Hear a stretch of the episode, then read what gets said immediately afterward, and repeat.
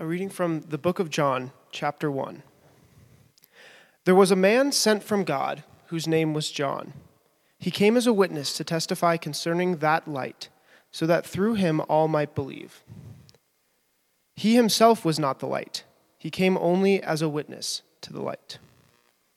Now, this was John's testimony when the Jewish leaders in Jerusalem sent priests and Levites to ask him who he was. He did not fail to confess, but confessed freely, I am not the Messiah. And they asked him, Who are you? Are you Elijah? He said, I am not. Are you the prophet? He answered, No. Finally, they said, Who are you? Give us an answer to take back to those who sent us. What do you say about yourself? John replied in the words of Isaiah the prophet I am the voice of one calling in the wilderness, make straight the way for the Lord. Now the Pharisees who had been sent questioned him Why then do you baptize if you are not the Messiah, nor Elijah, nor the prophet? I baptize with water, John replied. But among you stands one you do not know. He is the one who comes after me, the straps of whose sandals I am not worthy to untie. This all happened at Bethany on the other side of the Jordan where John was baptizing. The word of the Lord. Thanks be to God. You may be seated, and the kids are invited to kids' church this morning.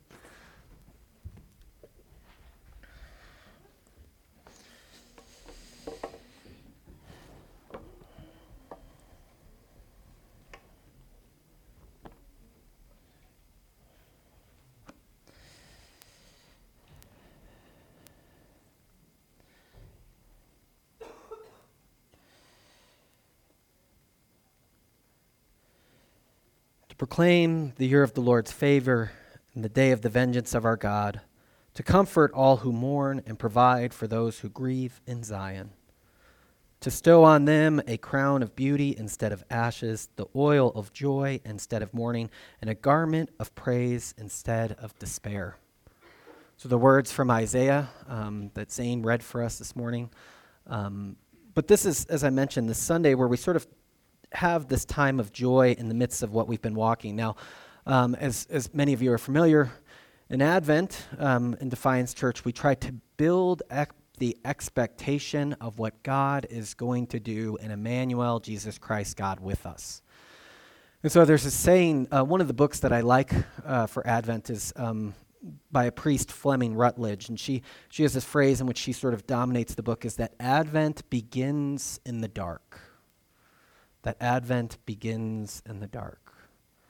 That first phrase of um, one of my favorite hymns, O Come, O Come, Emmanuel, is about being rescued as captive Israel, which is where this book of Isaiah reading comes from, too, is that, that these people who are bound up and imprisoned and enslaved and cast all over the ancient Near East, uh, this, these people called Israel, um, we sit with them in one of these ways and say, Rescue us O captive Israel. And that is one of the three ways in which we celebrate Advent. Advent, as I've said, has this way of sort of positioning ourselves as those who are awaiting the Messiah the first time. We live into the story in this way so that the light can come amongst us. This is um, our way of sort of positioning ourselves to you know, it's for lack of a better word, pretend, although I don't think that's exactly what's going on. It's more like living into a story. It's coming into a story. But, but to say, what does it mean to wait as people who have received oracles and promises and prophets from of old that God will reconcile and redeem all things? What does it mean to wait in that?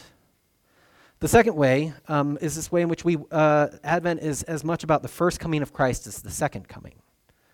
We await the second advent of Christ, in which these things which cause darkness to come upon the land are finally extinguished. So, too, as Israel existed in, in slavery in Egypt, um, but also in its trials throughout the ancient Near East, um, so too the church exists in its own forms of that. Um, whether you want to talk about slavery to, to death, which is one of the chief ones, that last enemy in which Christ is going to rescue us from, it says in the New Testament, or slavery to addictions and forms, slavery to um, uh, that, that Good Friday, or Black Friday, started October 3rd this year. Um, this slavery to sort of uh, consumerism and, and providing for our own and stuff like that. This, these slaveries in which we sort of seek out in our addictions. And as we look at the world, I think, to be honest about the state of it, which is one of the trials, I think, during this season, is to say that there is so much brokenness. Humanity still exists in its slavery to distortions of other people and things, and building up walls and dividing. In warfare, as we've seen in the past couple years, like um, I mean, warfare is always ongoing in the world, whether it's covered in the American press or not.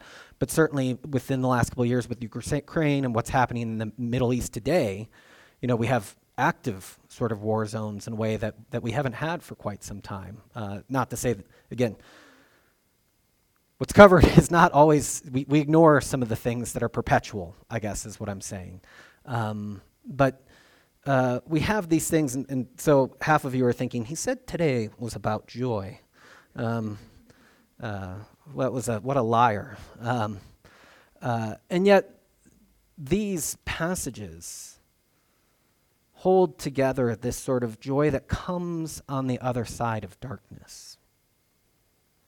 So I think the challenge, let's say, as a as a 12 year old American in suburban Chicago when I was growing up, which I've not entirely freed myself from in so many ways. But um, Christmas joy was just more. It wasn't freedom from something else. My life was good. My life was good almost all the time. And so if you asked me to imagine the joy that came at Christmas, it would be like some free presents this time, um, some, some extra meals, some time with family. But the ability for the 12 year old me, and then sometimes the 40 year old me, um, to sort of grasp that the biblical notion of joy comes on the other side of exile.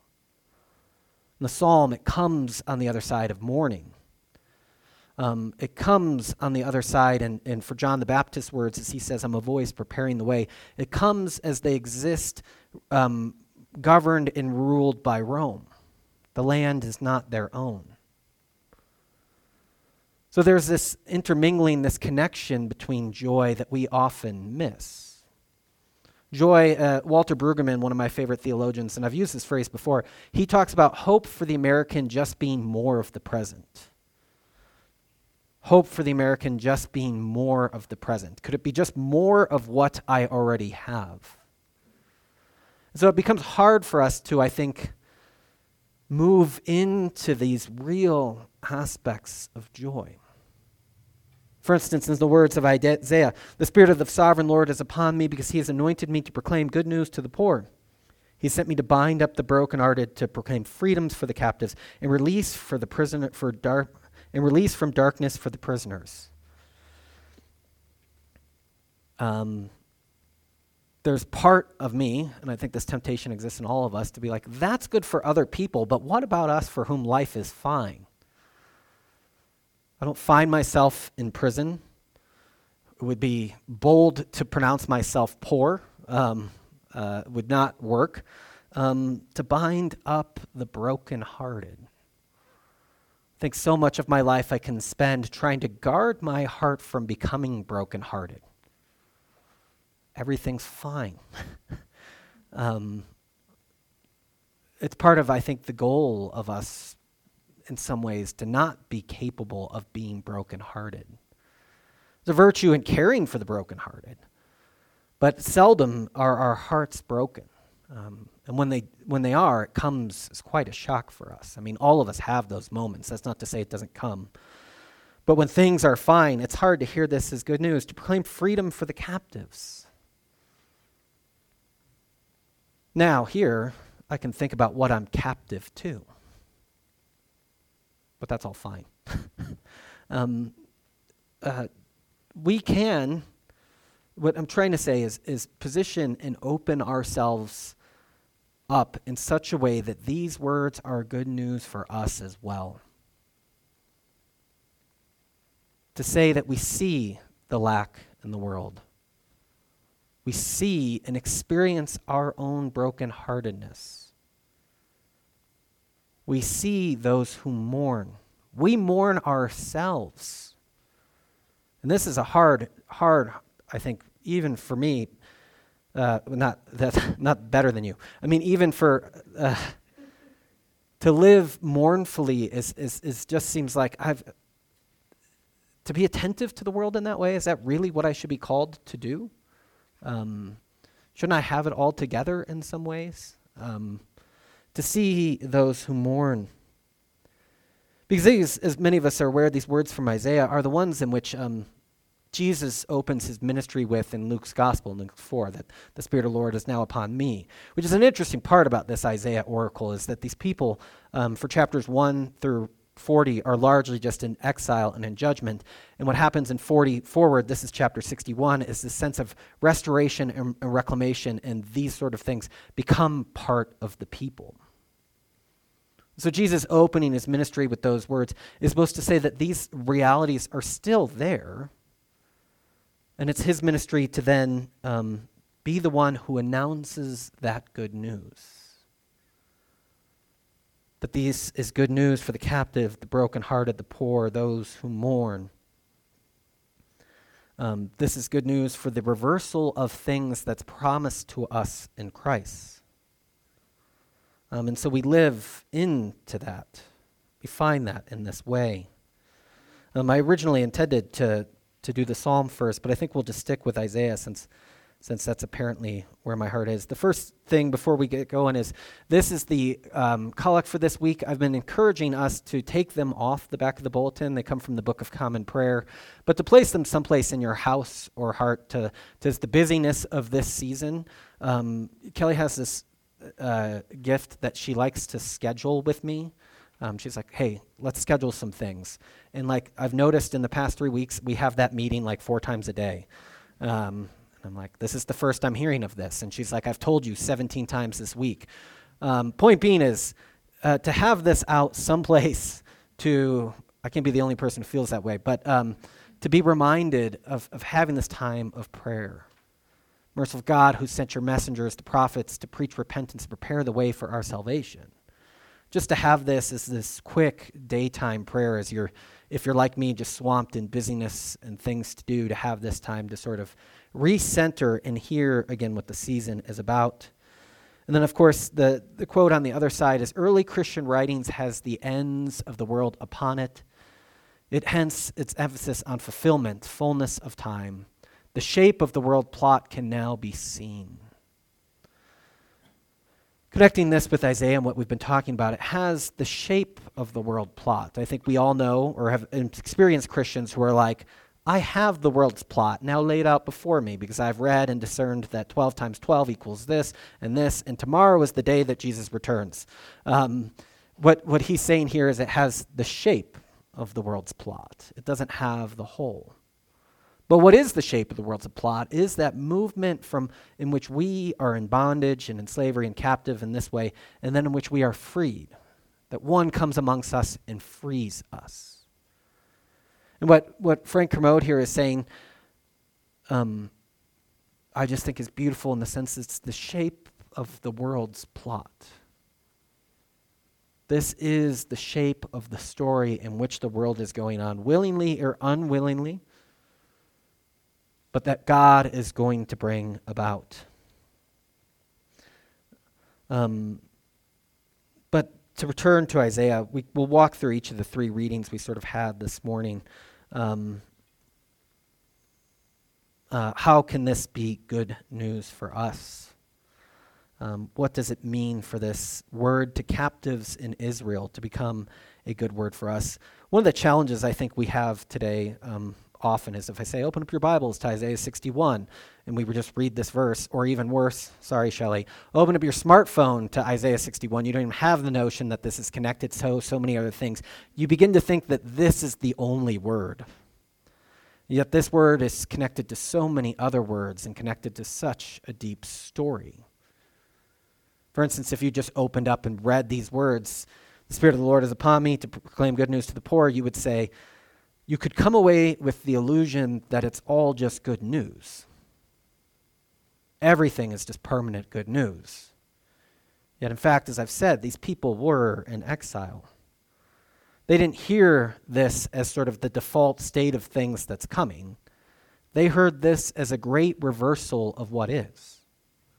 And so, this passage here, which um, comes from this, I, I particularly love to bestow on them a crown of beauty instead of ashes, the oil of joy instead of mourning, and a garment of praise instead of despair.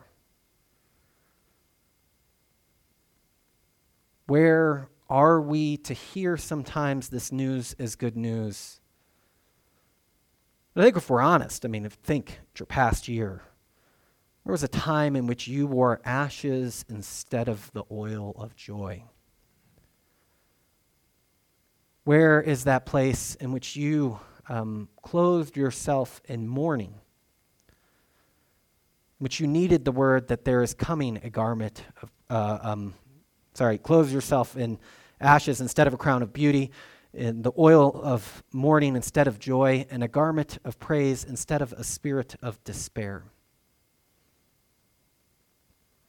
Let's move on fast from those things. Uh, put on a happy song. Um, and so, this transformation, this joy that we're talking about this Sunday, is one that comes on the other side of something. It's important to miss that. I mean, the world would say from uh, Thanksgiving, which this year is not the start of Advent, um, but from Thanksgiving until Christmas, uh, and Christmas being just Christmas Day, not the 12 days after Christmas, um, that's called the hangover, I think, in the modern world. Until New Year's, then you got to game up again. Um, but this is the way in which the world functions.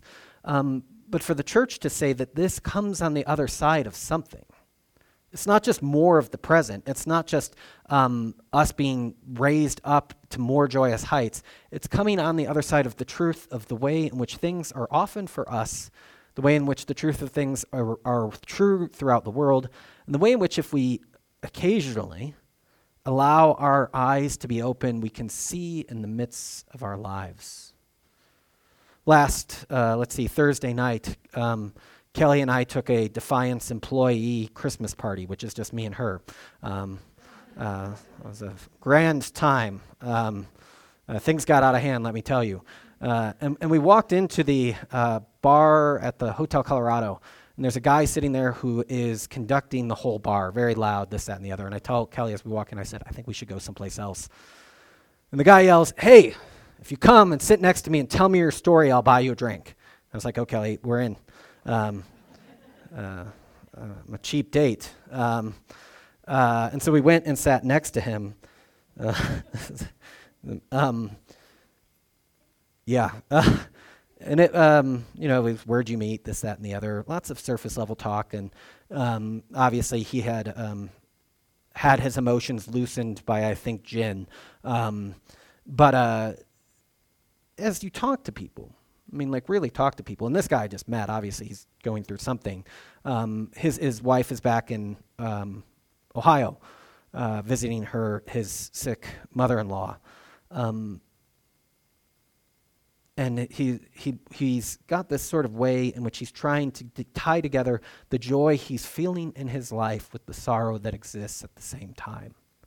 Um, and he, he said, Sorry to joke about it. And I said, You know, sometimes joking about it is the only way despair doesn't win.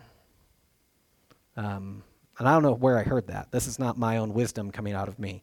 Um, but like sometimes being able to laugh at what you're going through is the only way you cannot surrender to the darkness. The oil of joy instead of the oil of mourning. This guy, as Kelly will tell you, was quite obsessed with the way I smelled and gave me seven hugs and said, It's so great you were here tonight. Um, I don't know if he'll remember any of it. Um, but randomly, being accosted by a stranger walking into the Hotel Colorado, you can confront the realities of agony that still exist in a world that we try to ignore. Um, to meet hurting people in some ways. Um, uh, he said, "Well, you can sit." I, yeah, pray, pray for him. Uh, there's a lot going on in that in that man, but um, uh, but yeah, I think that there's this truth, and this will bring us to the psalm. I think is the end of this this um, this passage from Isaiah has the passage I delight greatly in the Lord. My soul rejoices in God, for he has clothed me with garments of salvation and has arrayed me with the robe of righteousness. As a bridegroom adorns his head like a priest, and as a bride adorns herself with jewels. For the soil makes the sprout come up, and a garden causes seeds to grow. This is beautiful organic language. So the sovereign Lord makes righteousness and praise spring up among the nations. It is joy because the dark words don't always have the final word. It is joy because, in the grand scheme of things, the world will be transformed in this way in which Isaiah says, and will be brought into new ways. But to go to the psalm, um, which I believe is up there now, yeah, those who sow, this is the end of the psalm, those who sow with tears will reap with songs of joy. I can't be the only one who's thinking, like, couldn't I just pray, like, those who sow with like mediocre feelings of sadness will reap with songs of joy. Like to weep. I mean, to sow with tears would be to cry so much that your tears hit the ground. But they will reap with songs of joy. Those who go out weeping, carrying seed to sow, will return with songs of joy, carrying sheaves of the joy within them. Um, this week, I, I, saw a headline that said, Taking a day off every week and relaxing is good for you, which is like science to cover the Sabbath. Like it wasn't like we were instructed in that from the very beginning of Genesis to, to cease from labors for a day. Um, but I was thinking about this in relation to like, there's all this, you'll see it occasionally on wherever you get your news that like gratitude is good for us. Like practicing gratitude is good for us and we should do that. Um, and that's like brain science, which is like, that seems to just make sense, but okay, we'll trust that now it's been proven. Um, we prove things that our grandmothers know, I think, is a lot of what this modern sort of science does is like, you know, taking a day off a week is good. Like, yes, yeah, somebody said that, you know, 4,000 years ago, but it's good that we have evidence now to go with it. Um, connecting this thought to this, um, as we practice gratitude in this world, I think there's this relationship towards mourning and gratitude that, that is important to tie together. There's this sort of uh, dialectic, if you want to say, or, or dynamic in which um, to sit in the face of something and to say that this is not all that there is would amplify your gratitude in other ways. I mean, there are gratitude journals that I think don't acknowledge that the bad things, right? It's just like write down your three happy things today and move on with it, which of course will inevitably tide with mourning because there's no way you live 365 writing three things down and don't have the day where it's like it sucks i don't want to do it. Um, but point being what the psalm ties for us together is this relationship to being present to that pain to sowing tears so literally that for something else to spring up for gratitude it springs up in the midst of the denial that that is the way things should be um, that's that's hard won gratitude, I think, in some ways. Um, and like I said, inevitably, if you're just trying to do the 300 a year, you're going to reach that day any, anyways. But this truth that the psalmist proclaims for us is that the joy, again, the Sunday is about joy, uh, comes on the other side. Um, to soak ground in tears is the way in which you guarantee you will bring back a greater harvest of joy. Anybody who's ever led a youth group, if you're like, hey, everybody memorize a Bible verse, at least half the boys will come back with Jesus wept because it's the shortest Bible verse, not realizing that they've also captured a great truth in the midst of that. The one who comes amongst us to restore all things is the one who weeps next to the tomb of his friend Lazarus. To exist in that in this spot.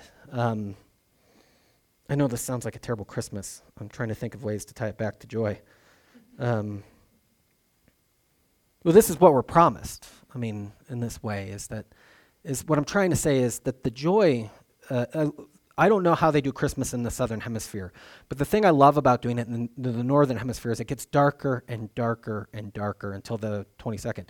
So it's not exactly paired, but then light starts to come back into the world.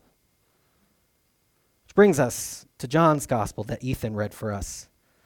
Um, he was not the light, but he came to testify to the light.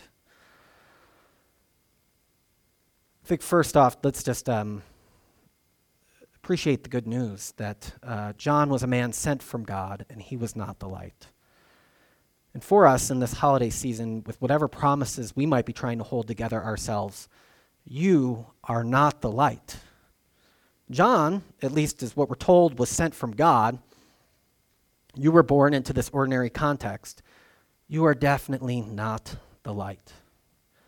And I mean that to be good news because something else is the light. There is a light. Perhaps that's the good news. Um, there is a light. And, and in the words in which John will go on to, the gospel writer, um, the light shines in the darkness, and the darkness does not overcome it. Another true statement about the way the world is I use this image often of John the Baptist. It comes from an altarpiece. Jesus is on the cross above him, which, of course, makes it not historic because John is dead when Jesus dies. Um, uh, but here, John is um, dressed as the way he is, pointing at Christ. The phrase behind him is, uh, He must increase, I must decrease, I believe in Latin. And he's holding the Old Testament scriptures, which is the way John kind of appears to us. But the thing I love about this passage in John that we can be reminded of this holiday season is what was said several times I am not. They came and they asked him, Are you the Messiah? I'm not the Messiah. Then you are Elijah. I am not. Are you a prophet? I am not. John knows that his call is to point away from himself. Now, the writer of John, the, the Gospel of John, I'm just using that phrase just to avoid John, John, to keep, to keep it straight. The writer of the Gospel of John um, talks about John as one who testifies, who is a witness to, which isn't nothing. So, this, that's to say, I'm not, I'm not, is to say, I'm not the source of all this.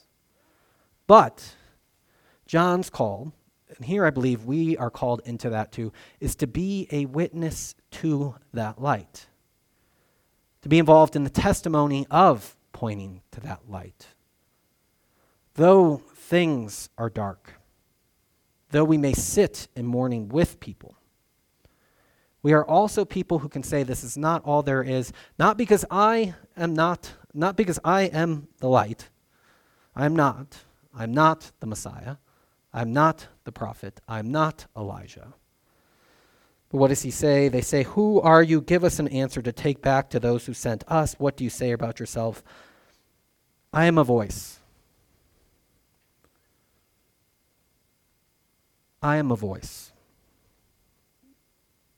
To be, as we go forward, deeply acknowledged of the despair that the world is entrenched in, but to also say in those places, I'm a voice. Here he's quoting from the prophet Isaiah again. I'm a voice of the word, uh, I'm a voice in the wilderness, make straight the path of the Lord. It's for the church in this season to learn to grow into the, the, the range of human emotions, let's say that, from despair to the great joy that is coming. But it's also for the church in this season to, to learn to say, we are not that thing, but we can be a witness, we can be a voice, we can point a way um, to make straight those paths in anticipation of that great joy that is coming. Now, the Pharisees who had been sent questioned him, What then do you baptize if you are not the Messiah, nor Elijah, nor the prophet? I baptize with water, John replied. But one among you stands, but among you stands one you do not know. So we are that voice. Among us stands one we do not know. What I forgot the start of the service um, is the third meaning of Advent is the ways in which we celebrate Christ is present to us now. Um, the ways in which Christ's light has already done some things in the world in our baptisms, in our um, resurrected lives, in the ways in which we know that these are not the final words and that he conquered death in the cross. Um, uh, among, as this voice to say, but among you, the world, the people who don't know, ourselves as we need to be told this. Um, I hear it from other Christians when I'm in the midst of this. But among you stands one you do not know. To know that one. He is the one who comes after me, the straps of one I'm unworthy to tie, the one who has the power and the ability to, to sow joy here again in the present. Um, you got to love John's I am nots, by the way. Jesus has seven I ams throughout John's Gospels I am the resurrection and the life. Among us stands one that we can know. And to end with this, it, you know, we center our worship, I try to say this at least once a quarter, on the meal in which Christ meets us in. Um, it's not centered on the music team, it's not centered on the pastor, it's not centered on anything else but this, this meal in which Christ meets us in that we're going to celebrate after um, one more song in the confession of faith and such. But, but Advent has those three movements rescue us as captive Israel. Restore and put all things to rights, so the joy that is promised in these books and in these stories will someday become fulfilled in ways beyond which we can imagine. And allow us to meet and be with you here as the one among us we are invited to know in our present lives. Let us pray.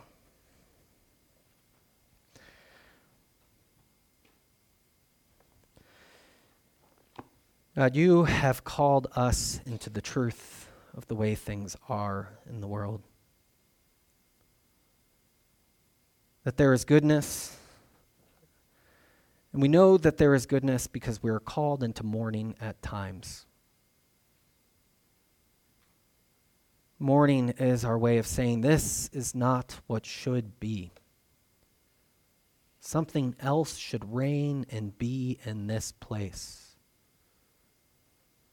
And so, as we prepare our hearts this Advent, we wait that joy that you promise to us. That that which shouldn't be will someday not be. And we are called into being a voice, reminding each other of that, reminding ourselves of that, and of displaying in the world those who plant with tears shall one day reap a harvest. We will be clothed in joy, in the words